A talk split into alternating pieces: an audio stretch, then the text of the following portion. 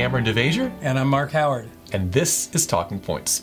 We're on the 11th lesson now of our study in Genesis. This time we're looking the first of at least two lessons now, looking at the life of Joseph. This one is titled Joseph, Master of Dreams. Ooh, but that's a very, very big title kind of thing, kind of grand. But it essentially, if I'm not mistaken, looks at the life of Joseph. And the memory verse, then they said to one another, "Look, this dreamer is coming." If you want to get started on memory verses, this is one of the weeks to do it. This is a good week to do it. Well, right. Congratulations to you for being an example to all the youngins. What they should do.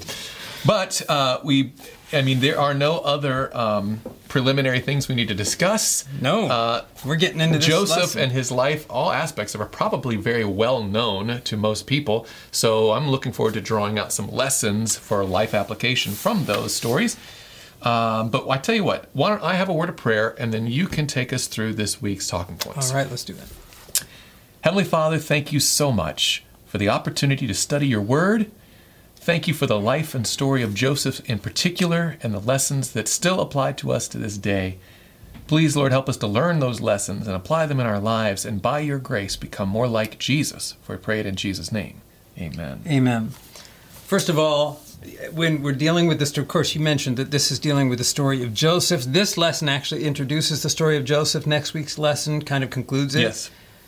But the story of Joseph takes many chapters, and I think every chapter could be a Talking Points episode. Yeah, there's a lot of depth in here, yes. Really great story, the story of Joseph. Well, I noticed also that the lesson talked about how Joseph occupies more space in the book of Genesis than any other patriarch. Like, he's kind of you would think, oh, it's got to be Abraham or Moses. Like, actually, Joseph gets more ink, if you will. Yes, indeed. Now, it just reminded me, as we reviewed this lesson beforehand, I didn't bring this up, but I'm going to bring up my three talking points, but I totally skipped Tuesday's lesson, and I probably studied it more than anything else in this week's lesson. You studied it and said, like, nope, we're not going there. The story of Judah and Tamar, not because... It just... The reality is, if you read commentators, it actually... the lesson kind of wants to tie it a little bit to Joseph's, the condition of... anyway, it happened before the account of Joseph being sold into slavery. So it's not in chronological order? It's an interesting story, but there's just so much else to cover in this week. So I'm not discouraging study of it. It's a fascinating study, but we're not sticking with Joseph to do it this week. All right. In Talking Points. Talking point number one is the Bible is a book for parents. Mm. And we draw on that primarily from Sunday's lesson. Number two, God is constantly working out his divine plan. That's probably one of the overarching things you can take from all of Joseph. The story of Joseph. Okay. God's got a plan. That's Monday, Wednesday, and Thursday. There you go. All right. And then in fact, I could have included Judah and Tamar in that, but anyway. And then number three, talking point number three, whatever your hand finds to do, do it with your might. That's taken largely from Wednesday's lesson. All right. Well, let's go back to the beginning now. Now, it's interesting you honed in on the parenting aspect. The Bible's a book for parents because really we sometimes think of individual experiences or something, but this is a storyline of family history, right? And there's got to be some application still today. Well, and certainly when you open the story of Joseph, I mean, the big thing in the story of Joseph is his being sold into slavery. That's where you get the coat of many colors and the rivalry and the jealousy, and then he's sold. All that stemmed from parenting. Mm. And the lesson highlights that. In fact, Sunday's lesson asks the question, what family dynamic predisposed Joseph's brothers to hate him so much? And when we go to Genesis chapter 37, we see that the Bible's very clear. Here I am looking in the New Testament. It's not going to be there, folks. Genesis 37. In fact, why don't you read verses 1 through 5? Sure. It says, "Now Jacob dwelt in the land where his father was a stranger, in the land of Canaan. This is the history of Jacob. Joseph, being 17 years old, was feeding the flock with his brothers, and the lad was with the sons of Bilhah and the sons of Zilpah, his father's wives. And Joseph brought a bad report of them to his father. Now Israel loved Joseph more than all his children, because he was the son of his old age. Also, he made him a tunic of many colors. But when his brothers saw that their father loved him more than all his brothers, they hated him and could not speak peaceably to him." You want to continue? Well, that's good there. That's good. Then it goes into the dreams he had, which just exacerbated the problem. But it tells us that Jacob loved Joseph more. And I have in my notes, he clearly showed a preference. Number one, the Bible says he was a son of his old age. Right. I don't know if you're familiar with the statement, and I didn't bring it into the lesson, but Ellen White in one place says that grandparents should not raise the children of their... And of course, you had to understand the context. I know a lot of grandparents do this because they have to. But exactly. But the point she's making is, in the broader sense, that a grandparent tends to be a little bit more indulgent. And every grandparent knows that. Even I don't have grandkids yet, but my kids are out of the home. My daughter were empty nesters. My daughter just started her first year in college this year. But I'm a lot more indulgent than I was when the kids are little. And I don't know. That's not a confession. That's what I'm saying. I really want to dive into that. We don't have time, but I'd love to understand that more. But they're just, I don't know.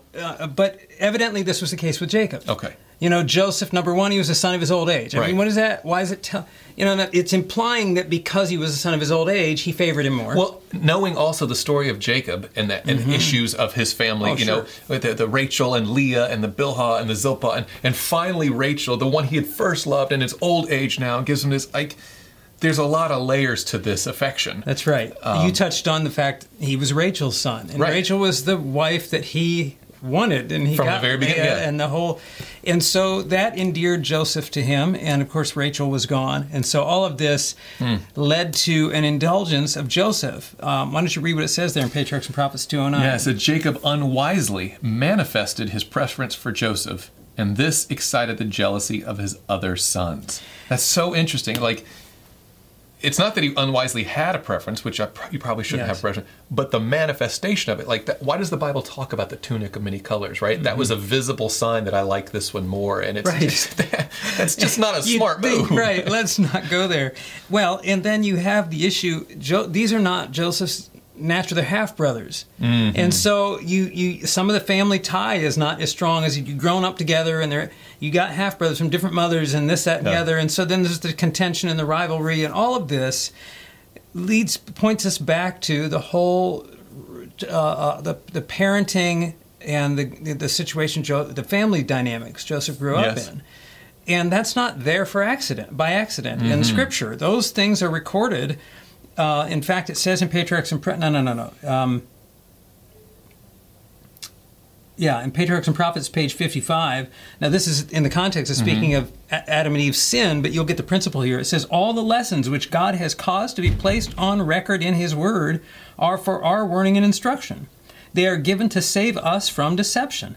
Their neglect will result in ruin to ourselves. Whatever contradicts God's word, we may be sure proceeds from Satan. Mm. So here it's telling us that God, what He puts on record in His word, is there for our admonition. It's a lesson for us, which, of course, those are the words of Paul in 1 Corinthians 10. You're highlighting the parenting aspect here with Jacob and Joseph, but this goes back in the history of the whole children of Israel, before this even... obviously, the children of Israel were through Jacob, but you know what I mean, Abraham, Isaac, and all the lineage there. The Abraham-Hagar thing, how did that work out for everybody, right? Yeah. You think, of course, you got the adults as well, but think of the children. Yeah, the next generation is affected by that. Ishmael and Isaac, how did that work out? And you go back to the story of Lot. Yeah, well, Lot's another one. His daughters. The decisions Lot made and the raising of his daughters and where they were raised and how they were raised and...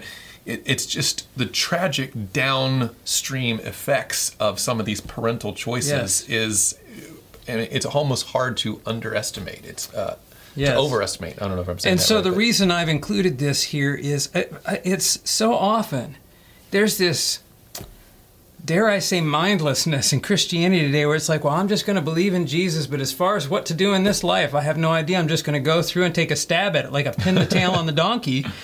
When God has given clear direction in His Word. Now, the situation with Jacob, much of it resulted from the polygamy, the multiple wives and what have you. And there's a statement on that from Patriarchs and Prophets. I wonder if you'd read that from page 208. The results of polygamy were manifest in the household. This terrible evil tends to dry up the very springs of love, and its influence weakens the most sacred ties.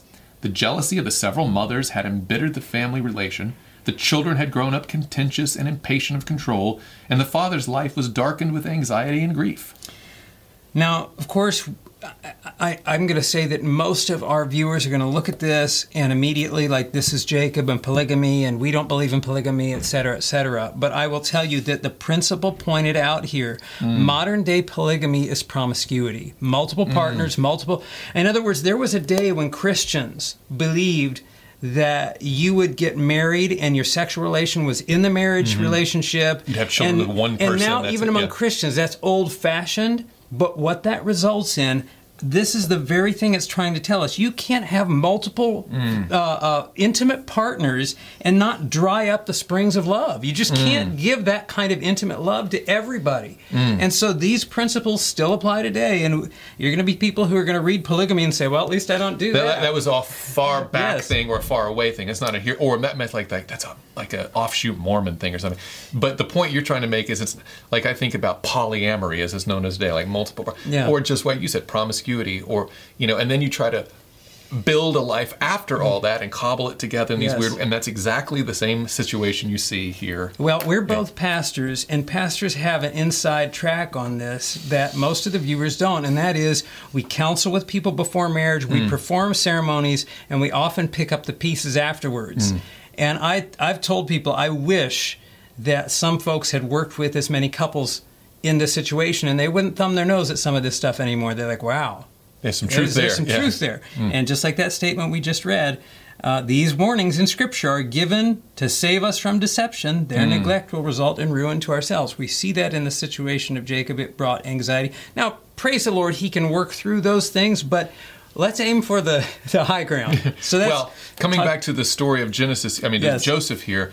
It sounds like, oh, now we're just headed down a parenting thing, but that is baked into the Joseph story. In fact, that's the headwaters of the Joseph story. It is. And so to neglect that in the conversation, Sabbath school would kind of be really missing a large point. It sure would. So that transitions us to talking point number 2. God is constantly working out his divine plan. Of course, in the story of Joseph, and we don't get to the conclusion, you're going to get to this next week, but in Genesis 45, he tells his brothers, God sent me before you. Like, don't be this, God allowed this thing to happen. And because of that experience Joseph had, that overindulgence of his father, it had actually worked into him character traits. God had big plans for Joseph. And I believe he has big plans for each one of us, but he also knows what character faults will stand in the way of him accomplishing those purposes. And he saw that in Joseph. And so the experience of Joseph, though not God's direct will that his brothers sell him into slavery, God allowed these things to happen because he saw they were needful to work out in Joseph. In Joseph. Now that, see, that's the part that, because you could think like, well, clearly Jacob shouldn't have shown the preference, and he shouldn't have had the whole multiple. Right. And those brothers shouldn't have been so temperamental and so sensitive and so cruel. And poor Joseph is just this pure victim going through this thing. But though he is clearly a victim, let's not discount that. There's a statement that talks about, and I think we're going to read it next, about how the favoritism shown to Joseph actually not only damaged the brothers, but it damaged Joseph himself. Like, it was bad for him to be petted and to be favored and to be privileged in this way. And there were some things that had to be worked out of his character before he could be prepared for higher service. You're spinning me off on another talking point practically, because I think to myself of, you know, Joseph was a victim, but you see the impact of true conversion. Like when his what would most even Christians do when those brothers came around? The fact that Joseph is like, listen, don't sweat this. God meant it for good. It's water under the bridge. Well, clearly he said that like 40 years later. You know, it took some time. It did take some time. And that's the growth we're talking about. Exactly. Why don't you read that Patriarchs and Prophets statement, page 213. In the providence of God, even this experience was to be a blessing to him. This is referring to the sold into slavery. He had learned in a few hours that which years might not otherwise have taught him. His father, strong and tender as his love had been, had done him wrong by his partiality and indulgence. This unwise preference had angered his brothers and provoked them to the cruel deed that had separated them from his home, him from his home. Its effects were manifest also in his own character, that is, in the character of Joseph. Faults had been encouraged that were now to be corrected. So, and if you read through, I would encourage people to read through the rest of the context of that chapter, because, you know, you watch him crying as he can see his household, and dawning realization, all right, I'm never seeing my dad again. My brothers have done this to me. I don't know where I'm going next. The only thing I've got is God. And and he grows up in a matter, I mean, on the way to Egypt. He gets to Egypt as a different Joseph. We've had points in our kids don't like us talking about it, but you know, my wife and I've had, and you'll have these conversations that it's about time for a Joseph experience. That's what we've called it. Mercy. Because that you know, everybody has to have a Joseph experience. Yes, I mean, so we've all got those character. Even it's interesting to me that even Jacob, like you think this night of wrestling, that was it. He finally overcame. And this is and Jacob after the wrestling. He has to go through these 20 plus years with his son thinking he's dead and all this. But the Lord allows what he allows because he's fitting us for the places he has to serve. So and true. Of course, the story of Joseph goes on to the dreams. The lesson highlights the dreams of Pharaoh, first with the butcher and the baker. Yeah, in the prison, in the prison. And if it weren't for those dreams that God gave Pharaoh and gave Joseph the interpretation, it would not have brought Joseph before Pharaoh. And then the Pharaoh's dreams of the famine exalted Joseph into that place of rulership where God had all the time designed him to be, but in order to get him there. Like, none of this stuff happened by accident. It's fascinating. It's so interesting, too, because Joseph has this trust that the dreams are true, as God explains them, right? But he's had his own dream where he's going to ruling his brothers and stuff, and here he is in slavery in a prison, but he still trusts that dreams come true, even though he hasn't seen the main one come true yet. He's like, the cup thing, that's going to work out, and he's going to explain it. And so he still has this confidence of God that the prophecies will come true. He's steadfast in his faith, even though in his own experience he hasn't seen the fulfillment of what God has given him so long ago. That's right. Anyway. Quarterly says at the last paragraph on Thursday's lesson, how fascinating. Thanks to God, Joseph goes from ruler over Potiphar's house to ruler over the prison to ruler over all Egypt. What a powerful story about how even amid what look like terrible circumstances, God's providences are revealed. True. And it is what a powerful story. Well, that leads us into talking point number 3. Whatever your hand finds to do, do it with your might. And this sounds like you didn't make that one up. That sounds like a biblical principle. Ecclesiastes chapter 9, verse 10. That's right. And but that's built on the question that Wednesday's lesson begins with. Wednesday's lesson asks, in the light of the example of Joseph's working as a manager under Potiphar, what are the factors that led to his success? Interesting. To such success. And, you know, the thing that seems obvious to me from reading the story of Joseph is, I mean, you think of the attitude, and you could go to Daniel and similar stories, think of the attitude that he could have had as a slave. Oh, yeah. You're like, Potiphar, forget it. I'm not working for you. I'm not going to do anything. I was sold. I was taken away from my family. And it's almost a justifiable, not negligence of duty, but just apathy. Like, I don't care because what's the point? What am I going to get out of this? It's a bitterness that you could say is, oh, that makes sense. Right. But from the best we can see, Joseph applied himself and was faithful in the littlest of duties as a slave, and it brought to mind a couple passages of Scripture that are almost identical. One is Colossians 3:23. I'm going to ask if you read that one. Sure. And then I'm going to read Ephesians 6:6 and 7. All right, Colossians 3:23 says, and whatever you do, do it heartily, as to the Lord and not to men. In Ephesians 6:6 and 7, where in fact I'll start with verse 5 through 7. Bondservants, be obedient to those who are your masters according to the flesh, with fear and trembling and sincerity of heart as to Christ, not with eye service as men pleasers, but as bondservants of Christ, doing the will of God from the heart, with goodwill doing service as to the Lord and not to men. 3 times there, as to Christ, as to Christ, as to the Lord. And this is how Joseph worked. He didn't act like he was a slave of men, but a servant of God. And that's how he carried himself, and it was recognized. Yeah, it's so interesting that seems to be a biblical principle that transcends time and place. Like, Paul's writing about it in the New Testament, Joseph exhibits it in the Old Testament, way back in Genesis, that, what Ecclesiastes, whatever your hand finds to do, do it. Yeah. Do it well, heartily, with your might. Like, so don't scrimp, even in stuff you don't want to do or don't like to do. Just do the hard things and do it. I've told the story, and I don't have time to get into all the detail here, but one of my first jobs, when I first got married and I was going back to school, but I started, anyway, I got a job for a building contractor, and he had me go. In fact, it was an electrical contractor, and there was a guy who was starting a building company that was a friend of the boss, and he wanted to borrow me for a day to have me sweep out a custom house. And he took me to a job site, and he just, there I was by myself all day. Well, I swept the house, I want to tell you, and I had learned good work ethic earlier on. Mm-hmm. He was so impressed with the way that I swept that house, he requested I be his personal laborer, and you know, it actually opened the way for a lot of job opportunities. A lot more houses. A lot actually, of job opportunities. And upward. So time doesn't permit the whole story, but the point is, the Lord sometimes tests us with those opportunities. Mm. And the lesson, it's interesting, the lesson in Wednesday's lesson, the last paragraph, kind of partway through here, it says, whatever his gifts, however, the text makes it clear that in the end, it was God, only God, who brought him success. It quotes from Genesis 39:23, the keeper of the prison did not look into anything that was under Joseph's authority because the Lord was with him.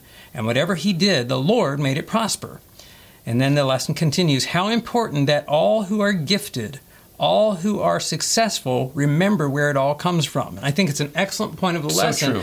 But I'll tell you that sometimes we read that stuff and we want to read it passively. Yeah, it's all the Lord. So Joseph, you know, goes to the prison, goes to Potiphar's house, sits down in the corner and prays, kneels down in the corner and prays. No, he worked.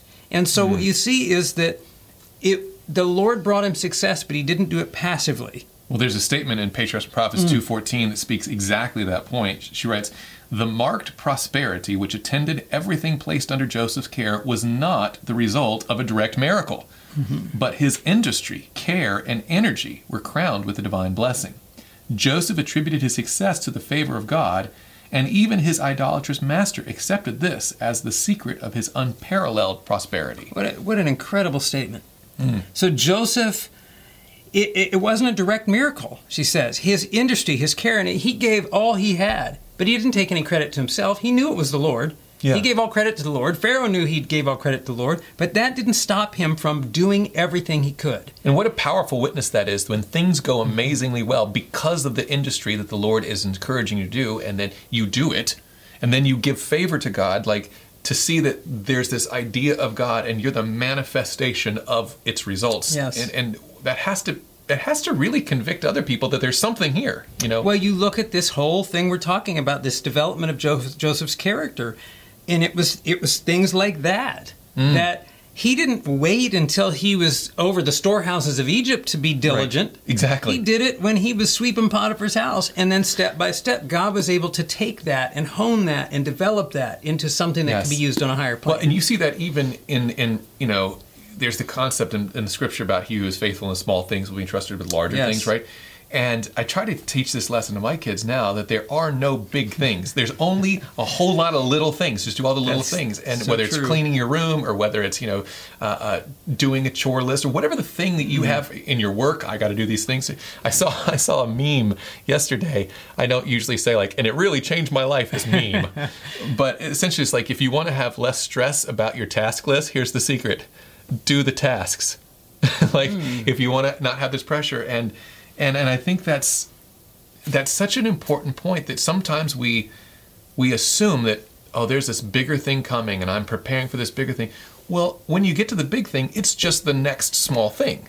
They're all small things. Yeah, I don't have this in the notes, but you just jogged my memory with it. It's in Patriarchs and Prophets 2:52. In this story, it says, there are few who realize the influence of the little things of life upon the development of character. Come on now. Nothing with which we have to do is really small. The varied, so you're telling your kids the truth. Well, now she says nothing is small, and I'm thinking everything is small, but the point is still the same. Yes, the point is the same. The varied circumstances that we meet day to day, day by day, are designed to test our faithfulness and to qualify us for greater trust. By adherence to principle in the transactions of ordinary life, the mind becomes accustomed to hold the claims of duty above those of pleasure and inclination. You're training your brain. Yes. To be faithful. For service, yes. And the Lord is training through that. And another statement that I do have in the notes from Christ Object Lessons 3:31 says, a noble character is earned by individual effort through the merits and grace of Christ. God gives the talents, the powers of the mind. We form the character. Because character is formed by choices. God can't make our choices for us. So all those principles we see in the story of Joseph exhibited. A rich well, a deep well for Sabbath school discussion. I mean, the parenting thing, that could be a whole lesson. Yeah. This right here could be a lesson. There's such good stuff here.